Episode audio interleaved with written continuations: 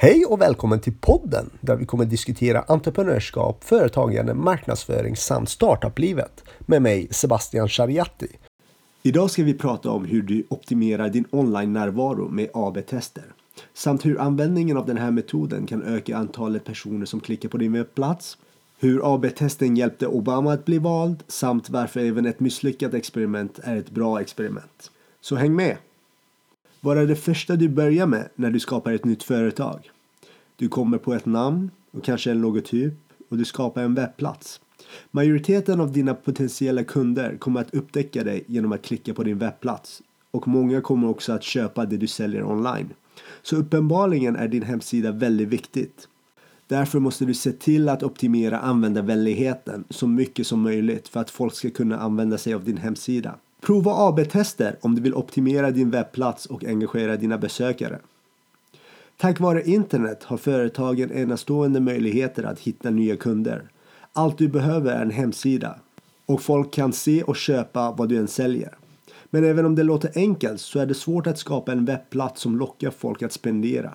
Lyckligtvis finns det sätt att ta reda på vad som fungerar. Detta gör man genom AB-tester. Principen bakom AB-testning är ganska enkla. Genom att visa olika versioner av din webbplats till slumpmässigt valda testgrupper under en kort tid genererar du data om vilket alternativ som är mest effektivt. Dessa data ger organisationer stora möjligheter att öka besökarnas engagemang. Till exempel under 2008s valkampanj fick Obamas webbplats användare att lämna sina e-postadresser om de ville anmäla sig till ett nyhetsbrev eller bidra till kampanjen. Sidan visade ett fotografi av kandidaten i ett hav av anhängare som viftade med Obama 2008-flaggor bredvid ett fält för inmatning av e-postadresser tillsammans med en registreringsknapp. Obama-laget undrar om det var den bästa möjliga bilden och knappkombinationen. Efter en serie AB-tester med olika bilder och texter hittade de en vinnare. Besökare var 40,6% mer benägna att dela sina e-postadresser när webbplatsen visade ett foto av Obama omgivet av sin familj bredvid en knapp som sa “läs mer”. Denna förändring resulterade i 2,8 miljoner mer e-postabonnenter och ytterligare 57 miljoner dollar i donationer. Som du kan se så erbjuder AB-tester enorma fördelar. Och det är värt att notera att även om dessa testtekniker brukar vara komplicerade och dyra så är det inte längre fallet. Under de senaste åren har AB-tester blivit en etablerad metod för att förbättra hemsidor och för att underlätta detta har olika webboptimeringsplattformar som till exempel Optimizely gjort det enkelt för alla att genomföra AB-tester. Men för att kunna starta med din AB-testande så behöver du en tydlig hypotes och en definition av framgångsresultat. Så innan du börjar måste du överväga exakt vad det är du vill testa. För att utan en klar definition av framgång och en hypotes så kommer testet inte att berätta mycket för dig. Så börja med att tydligt definiera kvantifierbara framgångsmätningar. Det vill säga mätvärden som mäter vilka data som är mest relevanta för dig för att kunna utvärdera testet senare. Låt oss säga att du har en online-tidskrift. Då vore det inte en väldigt bra strategi att genomföra AB-tester som helt enkelt mäter klickar. Eftersom endast klickar indikerar inte vad läsarna egentligen tänker om innehållet. Istället kan delningar, kommentarer eller upprepade besök säga mer om vilken typ av innehåll som resonerar mest med dina läsare. Å andra sidan, om du är ett e-handelsföretag kan framgångsrika mätningar vara slutförda köp, produkter som läggs till kundvagn eller produktvisningar. I slutändan så varierar mätdatan beroende på vad det är för webbplats du har. Men som jag nämnde tidigare så är framgångsrik statistik inte det enda du ska tänka på. Du borde också komma på en tydlig hypotes. För att bättre förklara denna princip, låt oss börja med ett exempel. Clinton Bush Haiti-fonden grundades under 2010 för jordbävningsoffer på Haiti. Och för att optimera donationssidan som endast bestod av text implementerade organisationen Optimizely. Deras hypotes var att om man skulle lägga till en bild ovanför donationsinformationsfältet så skulle bidragen öka. Men överraskande nog så hände det motsatsa. Så de formade en ny hypotes. De tänkte att bilden möjligtvis avskräckte bidragsgivarna eftersom besökarna var tvungna att scrolla längre för att hitta donationsfältet, vilket gör processen lite mer tidskrävande. För att testa teorin placerade de bilden bredvid fältet istället och det var en succé. Den optimerade layouten ledde till över en miljon dollar i ytterligare donationer. Tänk då om de hade bara provat saker slumpmässigt istället för att använda tester baserat på hypoteser. De skulle aldrig ha hittat den här lösningen. AB-tester är också ett bra sätt att utforska stora förändringar för din webbplats.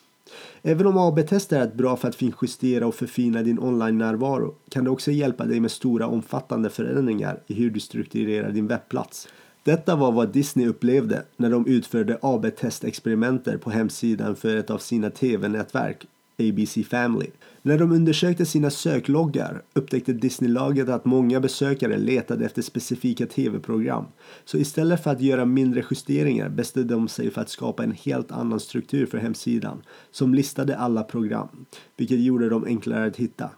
Disneys mål var att öka antalet klick på experimentsidan med 10-20%, vilket de lätt överträffade då de som ett resultat av AB-testen ökade engagemanget med 600%. Klädtillverkaren Chrome använde också AB-tester för att radikalt ompröva deras webbplats. Företaget hade tre boxar med reklaminnehåll på deras hemsida och de antog att AB-testning skulle visa att den vänstra funkade bäst för att besökarna såg det först. Men istället lärde de sig att centralboxen alltid överträffade de andra oavsett innehåll. Så de använde denna insikt för att skapa en helt annan webbdesign. Det är dock också viktigt att notera att när du genomgår en omfattande omkonstruktion kan AB-tester vara ett viktigt element under processen och inte bara efter processen. Netflix använde sig av AB-tester på detta sätt när företaget omdesignade sitt användargränssnitt under 2011. Det ursprungliga gränssnittet föreslog bara fyra titlar, var och en med en stjärnklassificering och en uppspelningsknapp under. Men sedan testade videotjänsten en annan variant som visade nästan oändliga rader med miniatyrer med bilder och titlar som användare kunde bläddra igenom. Denna variation var enormt effektiv. Det förbättrade inte bara retentionen, det ökade också engagemanget. Så se till att rensa i din webbplatsdesign för att öka användarengagemanget. Tänk dig att besöka en webbplats och bli omedelbart bombarderad med bilder, pop-up-fönster och förfrågningar om att registrera dig. Ingen tvekan om att du skulle lämna så snart som möjligt och aldrig återvända. Något de flesta av oss intuitivt förstår är att när det gäller webbplatsdesign så är mindre egentligen bättre. Faktum är att AB-tester har visat att borttagning av fält som inte är helt avgörande kommer att ha stor inverkan på engagemanget. Till exempel om vi återvänder tillbaks till Optimizers arbete på donationssidan för Clinton Bush Haiti-fonden så noterade optimeringsfirman att det fanns fält för användare att skriva in telefonnummer och titel. Men eftersom välgörenheten inte använde denna information skapade de en AB-test för en version utan dessa fält. Resultatet var imponerande. Den lilla förändringen ledde till en 11-procentig ökning av donationer per sidovisning. Så vad kan du göra för att utnyttja dessa upptäckter och minska skräpet på din egen webbplats? Du kan börja med att använda döljfunktioner och dela upp långa formulär. Genom att använda en döljfunktion, vilket är en funktion som endast visar informationen när du frågar efter det. För kampanjkod, inköpsmöjligheter i deras checkoutflöde ökade Cost Plus World Market omsättningen per besökare med 15,6%. Och självklart finns det tillfällen där du inte kan rensa eller ta bort mer fält. I sådana fall borde du dela upp en lång registreringsform till flera sidor. Detta fungerade för Obamas omvalskampanj år 2012. Donationssidan kunde helt enkelt inte reduceras mer. Varje element var viktigt. Men då hade kampanjgruppen en idé. För att få formuläret att bli kortare bröt de ner det i två separata sidor. En med donerade belopp, det andra med personliga detaljer. Denna lilla förändring resulterade i 190 miljoner dollar extra i donationer. Du kan också se till att använda rätt språk för att engagera människor och göra din webbplats effektivare. Även om man brukar säga att en bild säger mer än tusen ord så visar AB-tester oss att om du verkligen vill engagera människor så behöver du också ha rätt ord. Och att rätt språk kan hjälpa till att göra din webbplats effektivare genom att tydliggöra betydelsen av klickandet för slutanvändaren. Till exempel donationssidan för Clinton Bush Haiti-fonden. Istället för att använda standardknappen Submit på donationsformuläret så experimenterade AB-testarna med en variant som sa Support Haiti. Deras hypotes var att detta skulle öka betydelsen av donationerna.